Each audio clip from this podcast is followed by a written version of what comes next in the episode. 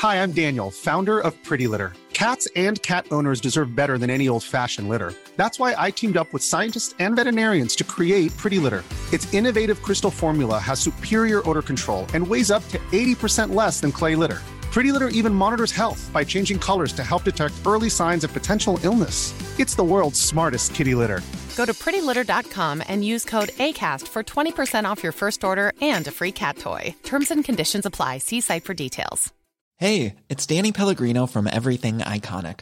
Ready to upgrade your style game without blowing your budget? Check out Quince. They've got all the good stuff shirts and polos, activewear, and fine leather goods, all at 50 to 80% less than other high end brands. And the best part? They're all about safe, ethical, and responsible manufacturing.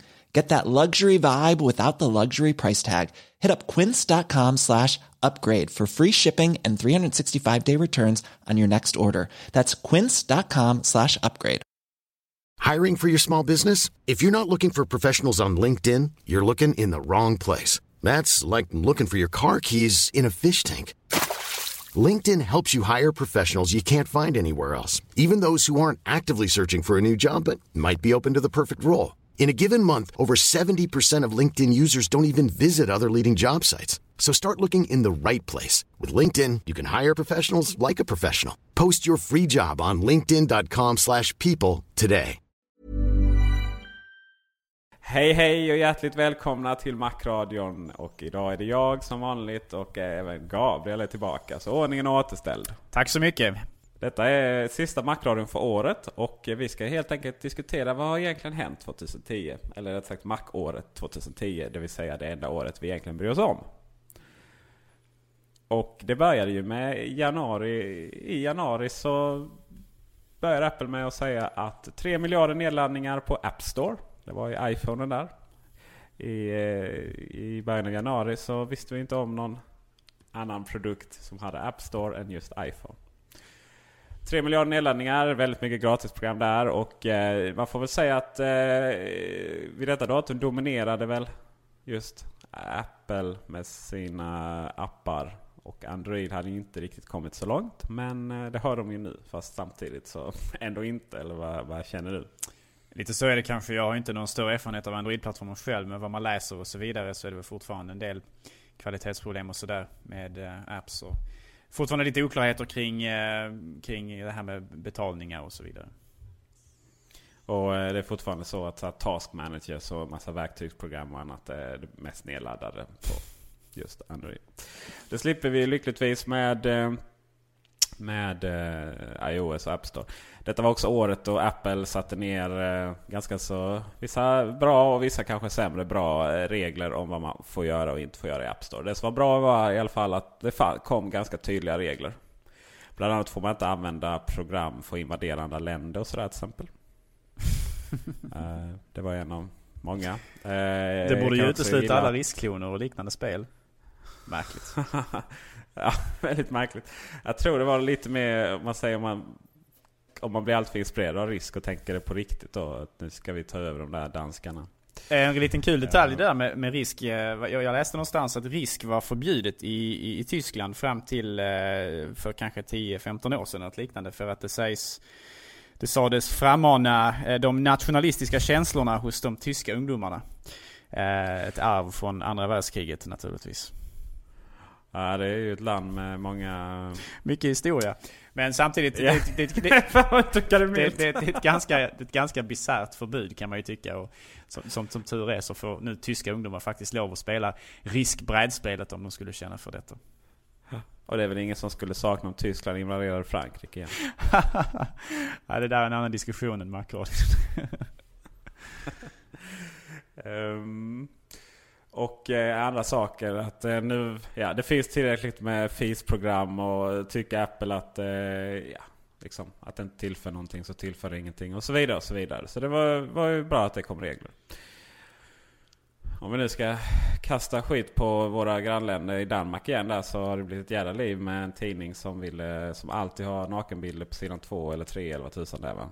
Och eh, de godkändes ju inte. Så det blir ett jävla liv här med yttrandefrihet och så vidare. Och jag hävdar ju fortfarande det faktum att det är ingen mänsklig rättighet att få publicera i, eh, i App Store. Ingen grundlagsskyddad rättighet heller. Utan vill man publicera sin porrtidning eh, dansk eller ej så går det alldeles utmärkt att göra det via en webbapp. Vidare i januari så satt jag eh, på Bromma. Och varför var det intressant? Jo, för det var den dagen som eh, nästan exakt samtidigt som jag satt på Bromma flygplats och eh, följde en keynote och iPad släpptes. Och jag var ju så glad att planet var försenat så att jag kunde ju följa hela, hela lanseringen faktiskt. Och den slutade väl ungefär samtidigt som just eh, flyget gick. Jag vet att jag följde till och med det med iPhonen på, ute på eh, asfalten där. Det hade gått väldigt mycket rykten och allting hade ju accelererat där i slutet av eh, förra året. Och ja, till slut lanserade den. Och det var ju också lite spännande för det här var ju det första riktiga stora Twitter-eventet. Och följde man Twitter där så var det ju väldigt mycket besvikelser i början. Ja, den st för stor iPod Touch och, och, så vidare och så vidare. Och sen plötsligt, ja sen kom ju 3G-varianten och så var det lite, och sen Ja just det, sen kom prissättningen och då var helt plötsligt vände allting. Och det var ju så roligt. Vissa tidningar de följde ju också Twitterflödet och, och började ju skriva ut artiklar om att folk var besvikna och så här. Eh, uh, in, och, och körde ut dem innan då uh, allting vände. Så att kollektivt Twitter-samvetet bara vände tvärt där i slutet. iPad blev ju en succé utan dess like kan vi konstatera när den sen släpptes. I april. Innan dess så eh, skröt Apple med att eh, man hade sålt 10 miljarder låtar på iTunes Store och det var väl spännande. Jag har 10 miljarder låtar på Spotify. Nej. Eh, april den 3 då så släpptes iPad i USA och eh, det var väl många som förutspådde att det skulle gå åt skogen, tror jag. Ja, det tycks leva kvar någon slags missuppfattning åtminstone ett bra tag efter de släpptes också eh, om att det faktiskt gick åt skogen för att det här med det var lite osäkert med hur den egentligen sålde och sådär och lite journalister här och var publicerade artiklar som fick folk gärna tro att det var ett, ett misslyckande, en flopp och så vidare. Vilket det naturligtvis i slutändan visade sig att det inte var. Nej, den såldes 300 000 sin första dag. Var väl... Eh Ja, det fanns för de som hade beräknat mer och de som hade beräknat mindre. Men 300 000 var ju vad man lyckades tillverka helt sonika. För att ja, de tog slut överallt. Det har väl varit så under väldigt lång tid att det är just eh, tillgången som har eh, eh, liksom begränsat försäljningssiffrorna helt enkelt. Eh, iPad bygger ju på relativt eh, relativt, eh, på många sätt relativt ny teknik fortfarande. Och det här med att man har gjort skärmen större från iPhone och så vidare. Det har naturligtvis gjort att det kanske varit inte alltid så lätt att få fram tillräckliga kvantiteter utav komponenterna som behövs helt enkelt. I detta fallet var det skärmen sägs det som var svår att tillverka. Mm, precis. Och det var väl Samsung i vanlig ordning där. Tror jag. Um, iPad blev ju... Ja, det, blev ju, det var en ganska konstig produkt. Den såldes snabbast av alla i hela världshistorien. Typ alla teknikprylar. Om man bortser från eh, något um, Playstation eller Xbox 360 eller vad tusan var. Och... Um, men samtidigt var det svårt att förklara för folk vad den skulle vara till. Och, eh, I och med att det är ingen, ingen telefon på det sättet så var den ju väldigt appberoende. Och det fanns ju inte så mycket appar i början men det kom det ju i rasande takt. Steve Jobs gjorde ju ett tappert försök på scenen att på något sätt definiera var den hamnade någonstans. Han klassificerade den mellan iPhone och en och en, och en eh, bärbar dator, en Macbook eller Macbook Pro. Att den skulle hamna i någon slags mellansegment. Och det är väl en ganska så korrekt benämning på vad iPad just är. Men samtidigt så är det många som kände då och känner fortfarande en viss skepsis mot att det, det där mellansegmentet behövs. Men med iPad så är det väl lite grann så att man, man, tror gärna att man inte behöver den för att man känner att man kanske har en iPhone och en, en Macbook och att man har behoven täckta. Men sen så när man väl får tillfälle att faktiskt använda en iPad på riktigt eh, så börjar det liksom börjar man uppdaga vad det egentligen är det här handlar om. Och, och att det på något sätt skapar ett nytt behov som man tidigare inte var medveten om att man hade.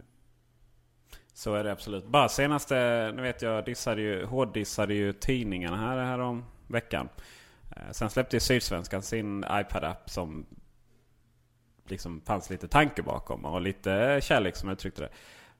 Väldigt trevlig. Det är fortfarande tekniska begränsningar från den här News Plus-plattformen som Bonnie har. Eh, men det märks att man har tänkt till där. Och, så att vi, jag tror, vi har ju sagt upp tidningsprenumerationen sedan länge. För att vi hinner, känner inte att vi hinner läsa den. Men jädrar vad vi köper lösnummer på Sydsvenskan iPad-app nu helt plötsligt. Och det är ju så smidigt eh, att, eh, ja till exempel bara när man eh, sitter och eh, matar eh, lilla sonen här. Eh, fortfarande är det nappflaska som gäller och då, eh, det, då funkar det inte med en bärbar dator. Om, det funkar inte med det funkar inte med eh, att sitta och göra någonting annat då ska jag säga. Det är inte så jättekul att se välling. Eller ersättning kallas det ju. Eh, liksom sakta men säkert försvinner i flaskan. Det går inte med barbarator, det går inte med papperstidning. Men det går alldeles utmärkt att ha iPaden där jämte. Faktiskt. Um, och det finns så många andra exempel på där det finns... Ja, nej, men jag vill inte ta upp datorn. För det är så... Dator det är, det är producer, producerande. Det är att blogga. Det är att göra massa saker. Och det var aktivt deltagande. Medan iPaden är så härlig att bara ta upp och bara, ja nu läser jag Sydsvenskan. När jag har gjort det så, så kollar jag någonting annat lite snabbt. Sådär. Så nej, verkligen, den fungerar verkligen som det här mellantinget som ändå Steve Jobs sa. Tycker jag. Väldigt bra. Fokus på informationskonsumtion men även till viss del har det börjat dyka upp en hel del apps som handlar om att man ska skapa, eh, skapa saker och ting via iPad. Viss, så är det förstås. Vissa, vissa, vissa, med, alltså, man ska säga, vissa medium kanske är bättre lämpade för den andra. Att ordbehandla på en iPad går ju kanske inte lysande om inte man har ett fysiskt tangentbord. Eh, att rita på en iPad är betydligt bättre än att rita på en dator med musmarkör eller med, med en muspekare och sådär. Um, så att det, den har ju vissa fördelar och vissa nackdelar. Absolut. Men jag tror man ska nog inte försöka göra mer. Jag vet när jag får kunder och, som ska köpa den och fråga ja, Ska jag ha en Macbook Air eller ska jag ha en iPad? Och då nästan, om man ställer den frågan så är det nästan svaret är ju Macbook Air. I och med att då vet man med sig att det, då ska det göras, det ska produceras, det ska vara jobb liksom. Um, men uh, Sen finns det de som bara ska surfa lite och de har en annan dator. Och då är den ju alldeles utmärkt. Eh, alldeles utmärkt. Och om det är något tvivel om iPad säljer bra i Sverige så kan jag avslöja här och nu att de säljer något så in i Norden. Det de går hela tiden, hela dagarna. Det är väldigt intressant om man tittar på vilka som är faktiskt inne och tittar på iPad. Eh, det är långt ifrån bara ungdomar eh, och teknikentusiaster som står och hänger över iPad eh, uppställningarna i butiken. Eh, i, Mac, och Apple återförsäljare. Eh, certifierade sådana. Utan det är väldigt mycket äldre människor. Som eh, helt plötsligt kanske finner att de har en dator som de trivs med. Eller någonting. Och precis som du pratar om här, just tillgången på exempelvis Sydsvenskans eh, digitala utgåvor. Men även andra tidningar. Gör iPad väldigt, väldigt attraktiv för väldigt, väldigt många människor. Absolut. Och det, är, det känns faktiskt som att det är, ett, det är egentligen tre stora kategorier som köper iPad har jag märkt. Det är unga teknikintresserade människor. Det är äldre, ehm, äldre människor egentligen. Och sen är det en massa företagare som köper dem som julklappar till sina anställda. Ja, det är ungefär de tre stora kategorierna som finns. Ehm, så att eh, det, den, det är en väldigt speciell produkt som, som passar alla. Men eh, ja, nu går vi händelsen lite i förväg helt sonika. För att innan eh, iPad släpptes i Sverige så har det hänt väldigt, väldigt mycket. Till exempel att den 7 juni så var det utvecklarkonferens, VVDC. Och det blev också ett jävla liv där. För att det var ju iPhone, iPhone, iPhone. Bara iPhone. Har man glömt bort macken? Ja, hade man gjort det Gabriel? iOS enbart var ju fruktan... Eh, ja, åtminstone på det här eventet så var det ju precis som du säger e-, extrem fokus på, på, på iOS. Eh, men macken är ju inte glömd av Apple och det var man väldigt noga med att betona. Framförallt då naturligtvis när man körde senare eventet som kallades för Back to the Mac. Där vi fick se bland annat nya Macbook Airs och naturligtvis sneak peek på Lion. Mycket, mycket spännande. Men det som släpptes, eller det som presenterades var en eh, iPhone 4. Svart och vit. Men det blev ju inte någon vit. Ah, iAds. iAds skulle ju vara den stora revolutionen inom reklambranschen. Och eh, det blev det ju också till viss sätt. Men även där har det ju... Det har ju inte exploderat direkt. Nej, alltså iAds... Det, det, först och främst, det är ju svårt naturligtvis. Apple på något sätt måste ju konkurrera med Google kanske framförallt, men även andra företag. Uh, och vad jag har förstått, vad man har, vad man har läst kring det hela, så är ju Apple väldigt kvalitetsmedvetna om just eh, vad gäller uh, vilka annonser som, som tillåts på iAds. Så de har ganska så drakoniska regler och förutsättningar för att man faktiskt ska få publicera på plattformen. Det känns nästan lite grann som om, om Steve Jobs själv måste godkänna varje enskild annons som görs. Jag vet inte om så är fallet, men man har väldigt mycket, man behåller väldigt mycket kreativ kontroll över annonserna för att säkerställa kvaliteten. Samtidigt så kan detta naturligtvis vara ett problem för de som faktiskt betalar för annonserna, det vill säga annonsörerna som kanske i, i sig kan känna att de mister eh, inflytande som, som man kanske gärna annars vill ha. Men, men Apple vill ju naturligtvis kontrollera användarupplevelsen även här. Eh, så att det inte blir alltför eh, ja, både naturligtvis påträngande men samtidigt också eh, smaklöst. Just det, iAds-annonserna är ju väldigt snygga. Det är, om det är det inget tvivel. Men samtidigt handlar annonsering om så mycket kvantitet. Så just när det kommer till Google Ads så är det ju så extremt mycket kvantitet så det är bara jobbigt egentligen åt det hållet. Eh, men liksom ska det komma någon större marknad så får man nog eh, släppa lite på det. Och det var väl det sagt också i början så skulle man just säkerställa kvaliteten och sen skulle man släppa det allt efter eh, som. Men eh, det är också sagt att eh, annonsörer har hoppat av just för att man aldrig liksom kunnat få en godkänd annons. Och det, har inte, eh, det ska släppas, eller släpptes här i Europa nu här senast i december tror jag. Det, det är inte så här... I alla fall brukar man ha stenkoll på allt Apple gör men det där är lite... Ja.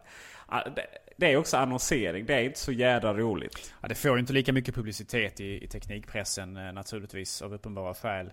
Eh, det är liksom ett, ett annat segment eh, men samtidigt så är det också lite... Eh, alltså, det, precis som du säger, det, det är kanske inte lika intressant för oss att, att följa och, och sådär. Även fast det har Apple-stämpeln på sig så...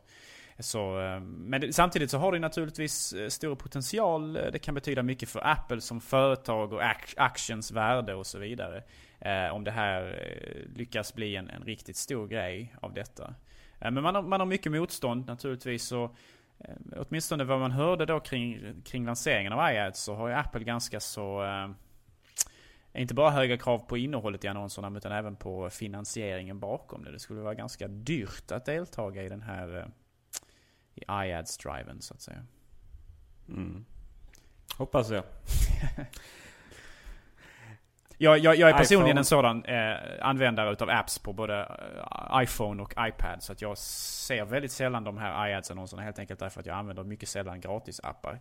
Jag föredrar att betala för mina, de programmen jag använder. Eh, helt enkelt därför att rent filosofiskt så föredrar jag att jag är den som betalar för programmen. Därför att då, då skrivs de på något sätt till mig. Medan om, om en annonsör betalar för programmen då görs de mer anpassat för annonsören än för konsumenten kanske i slutändan. Så att för min del så jag ser väldigt sällan iAds eftersom jag helt enkelt inte använder gratis apps i någon större utsträckning. Men... Eh, jag har aldrig sett någon. Men å andra sidan, som sagt, har jag inte varit sådär jätte... Jag vet inte ens om de, om bara skulle lanseras i Europa om de ens har kört ut någon annons.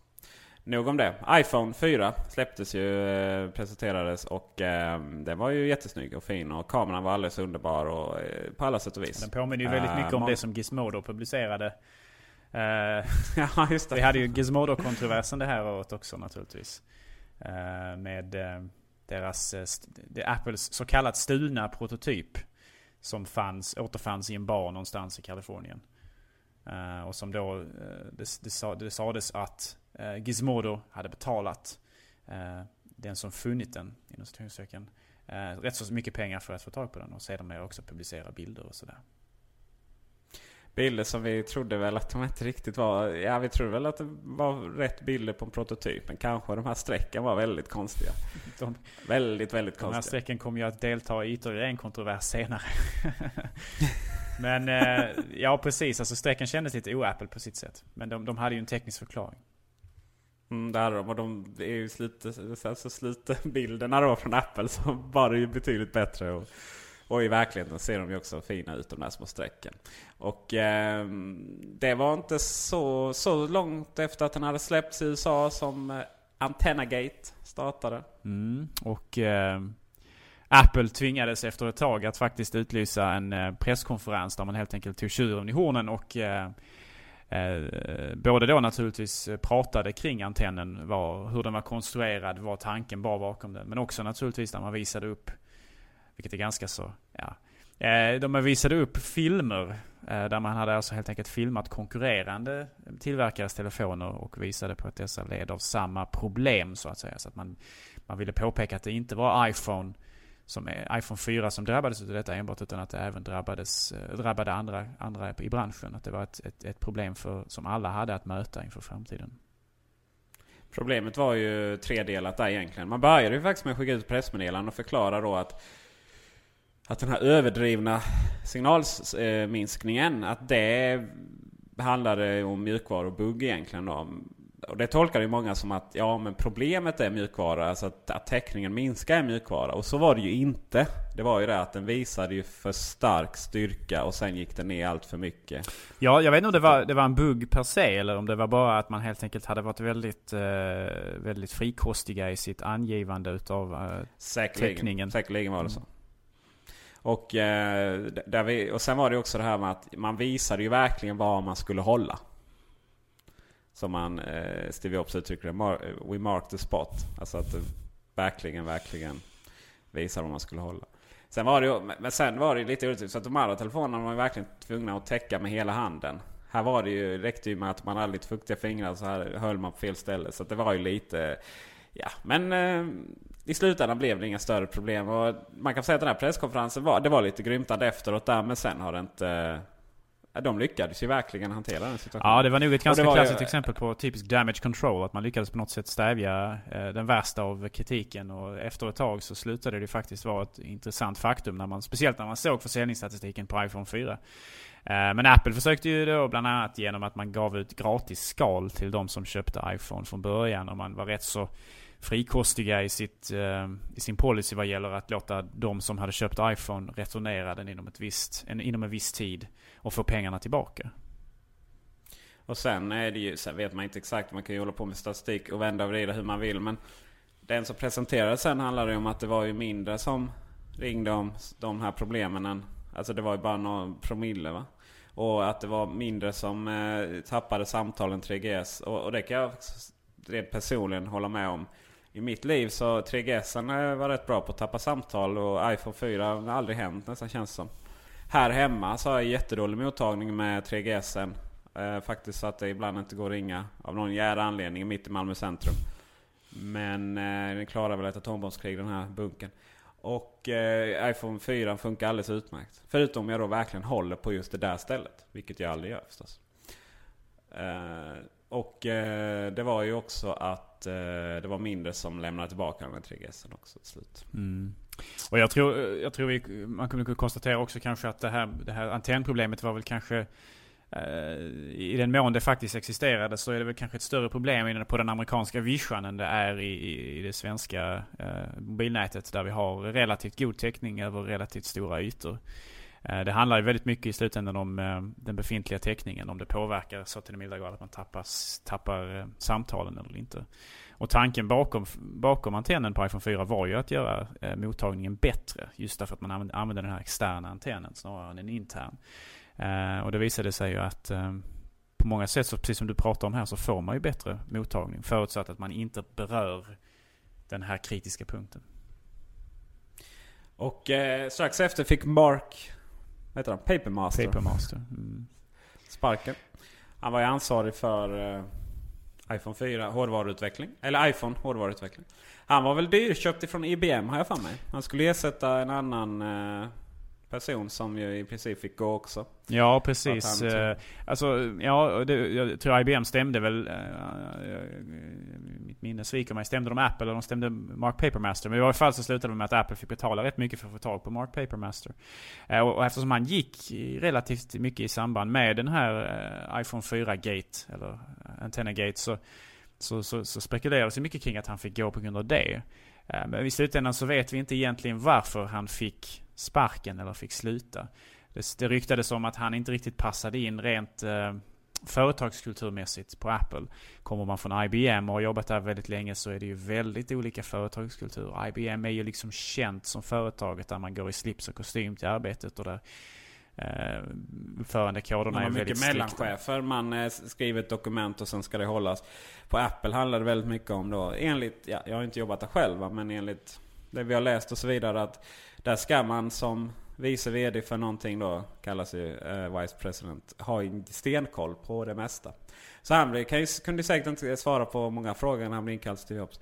Det ryktas också att i slutändan handlar det inte om att antennproblemet utan tvärtom. Att I'm Sandra, and I'm just the professional your small business was looking for. But you didn't hire me because you didn't use LinkedIn jobs. LinkedIn has professionals you can't find anywhere else, including those who aren't actively looking for a new job but might be open to the perfect role, like me.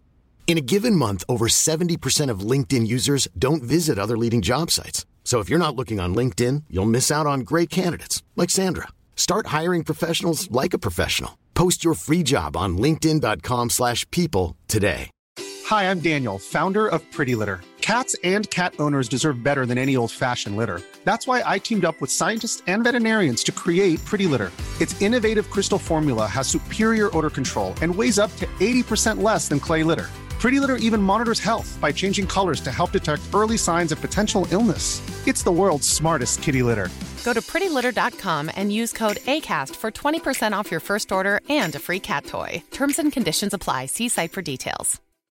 When you need mealtime inspiration, it's worth shopping Kroger, where you'll find over 30,000 mouthwatering choices that excite your inner foodie. And no matter what tasty choice you make, you'll enjoy our everyday low prices, plus extra ways to save, like digital coupons worth over $600 each week. You can also save up to $1 off per gallon at the pump with fuel points. More savings and more inspiring flavors make shopping Kroger worth it every time. Kroger, fresh for everyone. Fuel restrictions apply.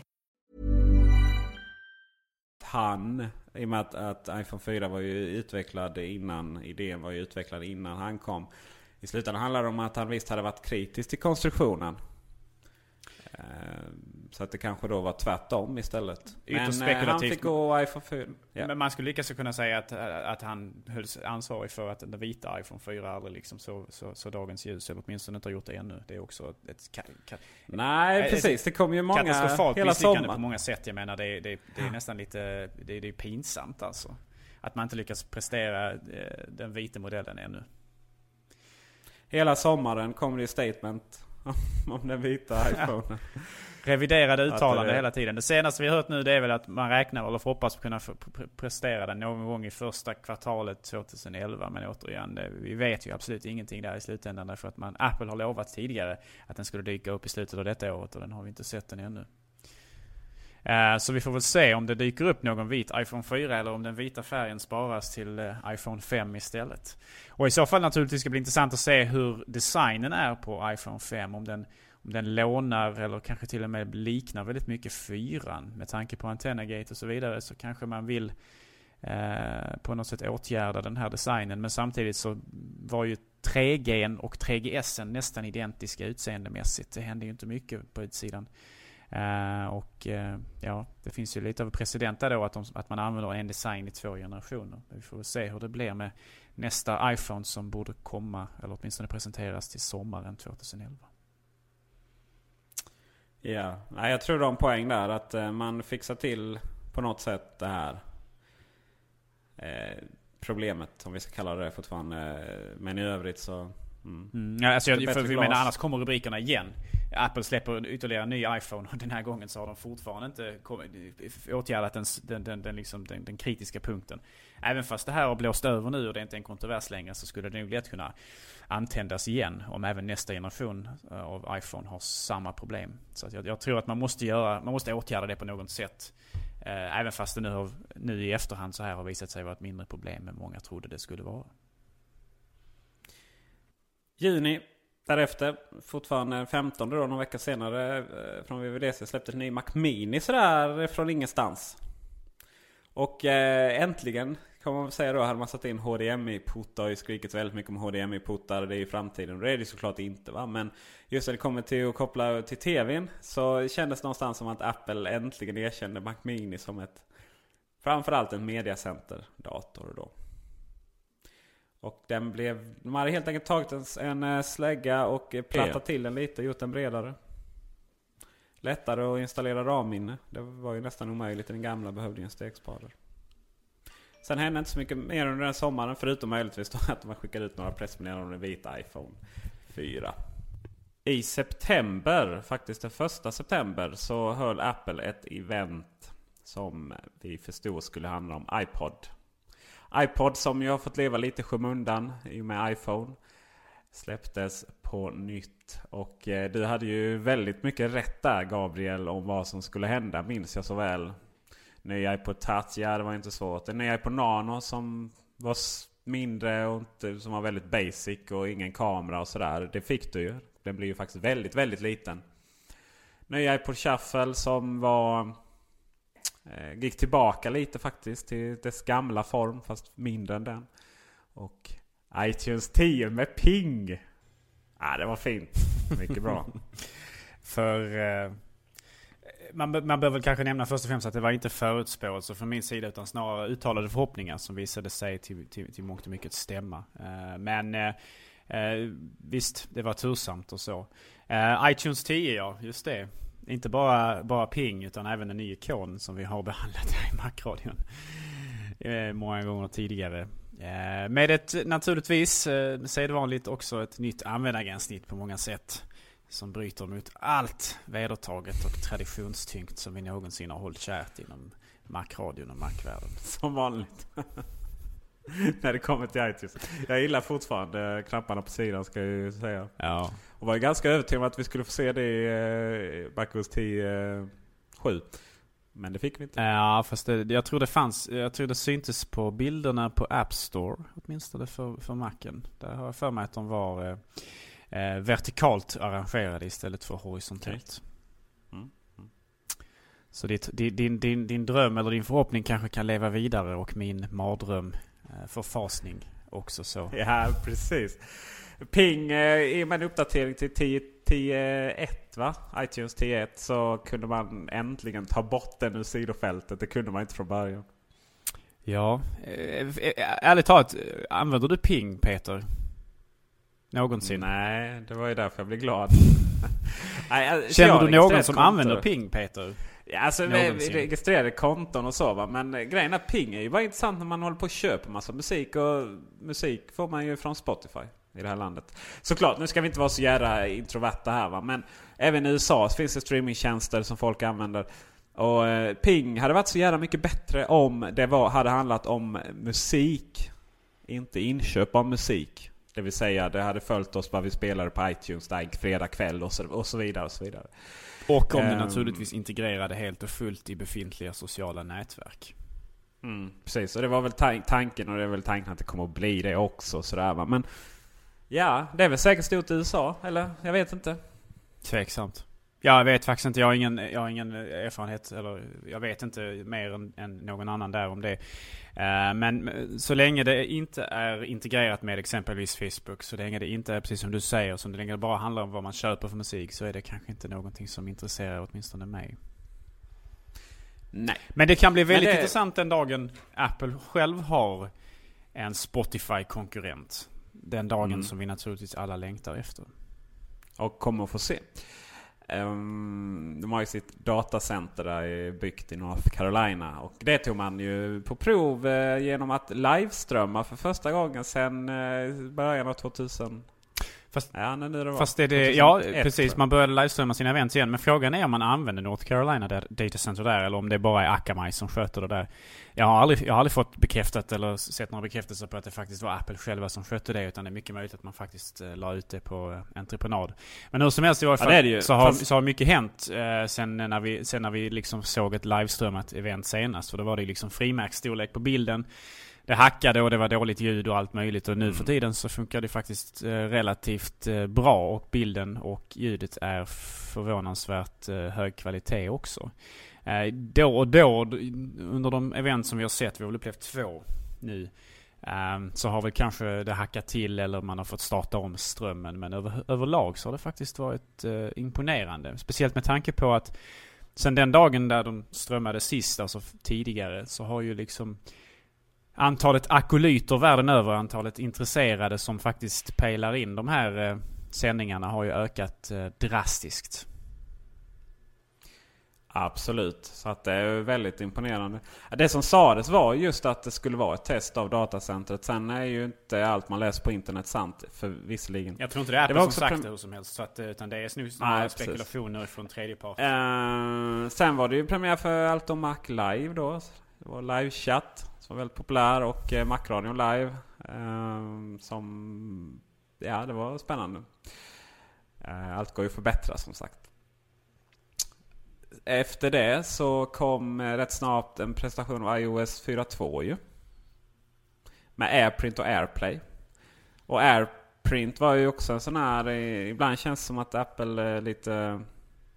De var väldigt bra på att inte göra bloatware. De har faktiskt lyckats presentera många saker. Men AirPrint var väl en sån sak som gick från att finnas till att inte finnas till att enbart involvera sex stycken HP-skrivare.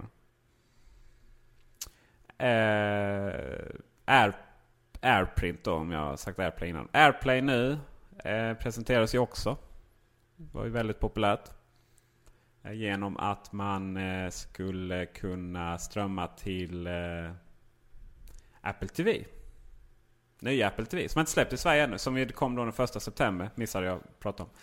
Uh, som var väldigt mycket mer molnbaserad uh, historia. Allting handlar om den. Det är ingen egen hårddisk och så vidare. Och så vidare. Um, inte släppt i Sverige. Och lär väl inte göra det heller förrän det kommer riktiga... Riktiga... Vad kallas det? Innehåll i iTunes Store. Jag var lite besviken faktiskt det eventet. Eh, det är inte ofta jag blir det, men eh, jag hade verkligen hoppats på en App Store till Apple TV. Och eh, det löstes ju på sitt sätt genom AirPlay, trodde vi lite. Det vill säga att det skulle gå att köra video från från iOS-enheter till Apple TV. Och det går ju, men bara i videoappen och YouTube-appen. Samtidigt så har Steve Jobs sagt att AirPlay, eller rätt sagt Apple TV och AirPlay, att det dels ska bli bättre och dels att Apple TV kanske eventuellt får en App Store också. Så det får väl bli det vi diskuterar nästa år. Jag tror det framförallt kommer bli tillgängligt till tredjepartstillverkare så att man kan integrera det i sina appar, vilket ju är väldigt viktigt om man använder sig av alternativa lösningar för att spela upp exempelvis film eller musik. Mm. Det finns ju idag det gör det ju. Eh, det är bara att eh, man får inte använda det. Det är inget officiellt SDK som det så vackert heter. Nej precis. Så använder man sig av inofficiella eller SDK så släpps man, inte, släpps man inte in på App Store med den appen. Så att uh, man har ingen möjlighet att använda det ännu. Åtminstone inte om man inte har jailbreakat sin telefon och således använder sig av program som inte är officiella på App Store. Just så. Oktober. Jag vet inte hur många gånger vi har tjatat om 4 gig minne på en Macbook Air. Och eh, nya Macbook Air släpptes den 20 oktober. Med 2 gig minne. Men åtminstone med den förlåtande egenskapen att man kan köpa den med 4 GB minne om man så skulle önska. En eh, modell som naturligtvis har blivit eh, extremt populär. Jag skulle, skulle, skulle inte förvåna mig om man säljer minst lika många av, av 4 GB som av 2 GB, om inte fler kanske till och med. Eh, det gjorde man och eh, på grund av det så var det jävla långa leveranstider på dem. Man hade verkligen överskattat, eller förlåt underskattat efterfrågan på det. Och man Samtidigt kan ju säga så här att det är fortfarande långa leveranstider på, på Macbook Air med 4 GB minne. Det är fortfarande så att man har svårt att få tag på det i butik idag i skrivande stund. Eh, och jag tror många butiker ser väl till att ha de modellerna inne även som standard. Eh, Tidigare, alltså, normalt sett när man köper in butik, eh, liksom datorer till butiker så köper man in grundmodellerna av, av varje, varje, så att säga, varje, varje dator. Eh, grundmodellerna av 21-tums iMacen och grundmodellen av 27-tums iMacen. Och sen så, sen så kan man även ta in då på beställning de större modellerna. Men med Macbook Air så, så, så tror jag att man överhuvudtaget tar in 4 GB som standard och har i lager också. Mm. Uh, samtidigt är detta den enda datorn som man liksom inte riktigt alltid behöver 4 GB. Nej precis, alltså, tack vare att man nu kör SSD standard, eller rättare sagt man kör flashminne standard. Uh, SSD var inte riktigt rätt benämning på det. Uh, så, så har man faktiskt på, visst, på, på sitt sätt eh, minskat behovet av eh, internminne. För internminne har ju många gånger använts som ett snabbare form att komma åt datan än att behöva hämta det från en långsam hårddisk. Och tack vare det snabbare flashminnet eh, så, så, så, behöver man kanske inte ha lika mycket internminne standard. Men sen är det ju naturligtvis så att eh, framtida versioner utav operativsystem, framtida program som man kommer att köra på sin Mac naturligtvis kommer att ha, ha glädje och nytta av 4 GB internminne. Så att min rekommendation jämt och ständigt till alla och en var som funderar på att köpa Macbook Air är att lägga den där tusenlappen extra för att få 4 GB modellen. Det är en värdefull och eh, viktig uppgradering att göra. Framförallt sett ur ett framtidssäkrandes perspektiv. De skulle eh, höjt priset 1000 kronor och inkluderat minnena. Men eh, Macbook Air har verkligen gått från en lyxmodell till VDS och eh, Peter Esse. Eh, till att bli en allemansdator för alla och då har man sparat in något så frenetiskt. Den har ingen ER-sensor. Den har ingen... Eh, den, har ingen ly alltså den lyser inte ens. Man trycker igång knappen och den startar direkt. Typ på batteriet behöver en liten eh, kickstart. Så vet man inte om den är helt död eller vad som händer eller vad, vad tusan. För att den har inga som helst indikatorer på den här datorn. Och inte bakgrundsbelyst tangentbord heller. Vilket jag ser som den egentligen stora nackdelen med nya Macbook Air. Där är är, ja, att den inte har IR-sensor det, det, det, bryr, det bryr jag inte mig ett sekund om. Eh, och, eller att den har någon slags lyssignal för att visa att den är igång eller vidareläge. Återigen, eh, ointressant från ur mitt perspektiv. Men just att den saknar bakgrundsbelyst tangentbord gör den lite ointressant för mig. Trots att jag älskar den egentligen. Mm. Men det kommer lite grann av att man sänkte priset väldigt mycket och även gjorde den lite tunnare naturligtvis. Så att eh, det är väl kanske eh, någonting som vi kan hoppas få se i framtiden istället på nästa, nästa uppdatering.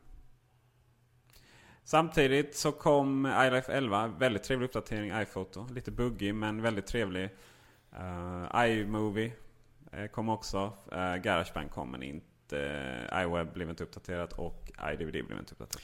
Men samtidigt så blir iDVD inte heller eh, avrättat om man säger så. det fick faktiskt fortfarande vara med i asken där. Eh, så det ingår fortfarande i programsviten eh, ytterligare en uppdatering. Vi får väl se hur det blir nästa version. iMovie har äntligen stöd för att importera film från iPhone. Det har han inte haft innan. Det är så här bara, men för helvete. Det jag kan sakna med iPhoto är att man kan inte bocka av, importera inte film. Eh, man får det dubbelt där. iPhoto iPhoto för övrigt den kändes, det, det, var den som liksom, nu detta är framtiden. Nu finns det fullskärmsläge. Som ju man skröt om mycket att det kommer i framtiden. Och då är det inte den typen av fram, eh, fullskärmsläge som Windows kör. Det vill säga att man drar upp allting bara för att man inte vill ha en stor ful fet grå bakgrund. Uh, utan det är liksom det ändrar, gränssnittet ändras så den liksom tar verkligen uh, nyttjar fullskärmsläget riktigt bra. Bättre Facebook-integration. Uh, man kan läsa kommentarerna och sånt direkt i iMovie, eh, iPhoto. Förlåt. iPhoto, väldigt trevligt faktiskt. Det jag saknade med iMovie var att det är fortfarande, det är fortfarande ett komplicerat program. Det är inte så logiskt. Det finns mycket man, man lägger till inställningar på olika sätt och vis. Det som var häftigt med iMovie var att man, man kunde eh, att det kände igen ansikten. Men det känner inte igen folk utan det känner igen ansikte. Detta är ett ansikte. Uh, sådär, så att, uh, jag hade väl hoppats mer på vad, än vad vi fick där. Um, Facetime kom till Mac. Inte via iChat utan som ett eget program. Ganska banalt program men det är ju, samtidigt är det ju ett, en beta fortfarande. En ganska naturlig utveckling naturligtvis. Eh, precis som du säger. Lite förvånande då att den, att den fick en egen eh, hemvist och att den inte liksom hamnade i iChat. Frågan är naturligtvis vad, vad detta innebär för iChat i framtiden. Eh, vår älskade klient genom vilket Mac-radion blir möjligt att göra. Jajamensan. Mac OS 10 7 Lion. Det var inte mycket vi har fått se av det. Och det har inte mycket kommit i efterhand. Nej faktiskt. Eh, det har inte, det har inte pratats så jättemycket om, eh, om, om egentligen vad, vad det kommer att vara. Lite grann naturligtvis. Back to the Mac fick ju dubbel betydelse. Inte bara då naturligtvis att man ville återigen betona att Macen är en plattform som räknas för Apple. Utan naturligtvis också att man skulle flytta tillbaks eller eh, föra över teknik som man hade utvecklat för iOS och dess plattformar till, till macken igen. Bland annat då ett läge där man helt enkelt inte behöver använda sig av sparfunktionen när man, när man arbetar i programmet. Utan att programmen har så kallad resume state. Att de helt enkelt återkommer till där de var när man stänger ner dem. Uh, vilket ju är eh, på många sätt en, en, en, jättebra idé tycker jag. För att det här konceptet med att liksom behöva spara känns... Det känns, känns föråldrat vid det här laget. Jajamensan. Och således innebär det Verkligen. naturligtvis också att man inte längre behövde kanske på samma sätt indikera vilka program som är igång och inte igång. Och således så försvann ju eh, aktiva programindikatorerna ifrån dockan. Vad vi har sett ifrån skärmdumparna av MacOS 10.7 eh, Lion. Jag har en känsla av att mycket av det här handlar om att det måste vara snabba optisk, eh, lagringsmedier. Och jag, om, om vi ska spå någonting Mm. inför nästa år så är det ju att SSD då och Flash, Flash, ja. Precis. Aaron. Jag tror att vi kommer att se det Eh. överlag, framförallt i de bärbara datorerna. Eh, vi har ju förutspått här bland annat döden för den optiska mediet naturligtvis. Det är också en självklar utveckling. Eh, även fast inte alla tror att det kommer redan i nästa uppdatering av framförallt Macbook Pro-modellerna. Men, men, men den sortens lagringsutrymme är ju på frammarsch snabbt här. Och Apple har ju liksom en, en betydande del av marknaden som, man, som man använder sig utav. Jag kan tänka mig att Apples volymrabatter på den här sortens eh, lagrings, lagringsmedia är väldigt stor. Med tanke på att man använder det i väldigt många klienter. Naturligtvis i, i, olika... Alltså det är inte... Det, jag kan tänka mig att det skiljer mycket liksom prestandamässigt mellan olika... Man kanske inte behöver ha lika snabbt flashminne i, eh, i, en, i, en, i en iPhone som i en Mac. Men eh, tekniken på många sätt är ju liknande. Men det är jättefascinerande. Min Macbook Air, den lilla jävla billiga Macbook Air med som vek processor. Och den är, program bara startade, Det det är så här, allting var så jävla snabbt. Och sen när iMacen då liksom hör man hur hårddisken, och det är den senaste i5. Så hör man hur hårddisken håller på att jobba. Vad, vad fan är detta liksom? Hur analogt är inte det?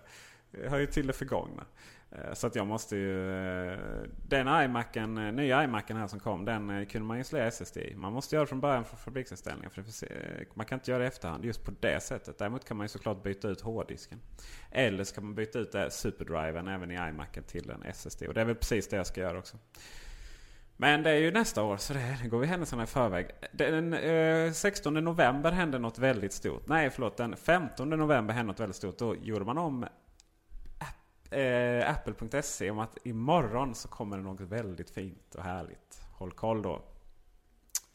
Och spekulationerna var, ju, var ju väldigt stora och eh, spänningen var ju väldigt, väldigt påtaglig. Och så visade det sig att det var det väldigt stora an- antiklimaktiska eh, släppet av Beatles skivor för iTunes Store. Eh, någonting som är betydligt viktigare för Steve Jobs förmodligen än alla andra människor i resten av världen. Ja.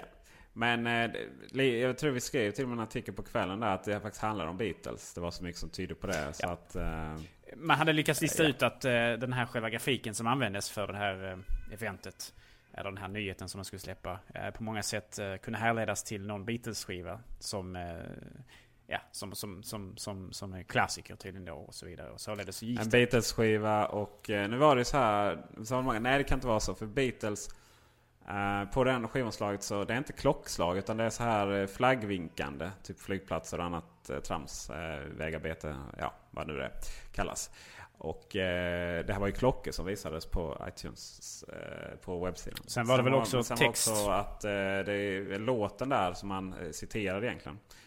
Eh, uh, Tomorrow is just another day uh, that you never forget. Det var ju en Pa- Paul McCartney-låt då, så det var inte Beatles. Men uh, hallå. Det var det visst. Um, så det var ingen molntjänst från iTunes då. Det kommer väl i 2011 då. uh, slutligen, det sista som hände här nu den 16 december var att Apple utannonserade att Mac App Store kommer till oss i början av nästa år.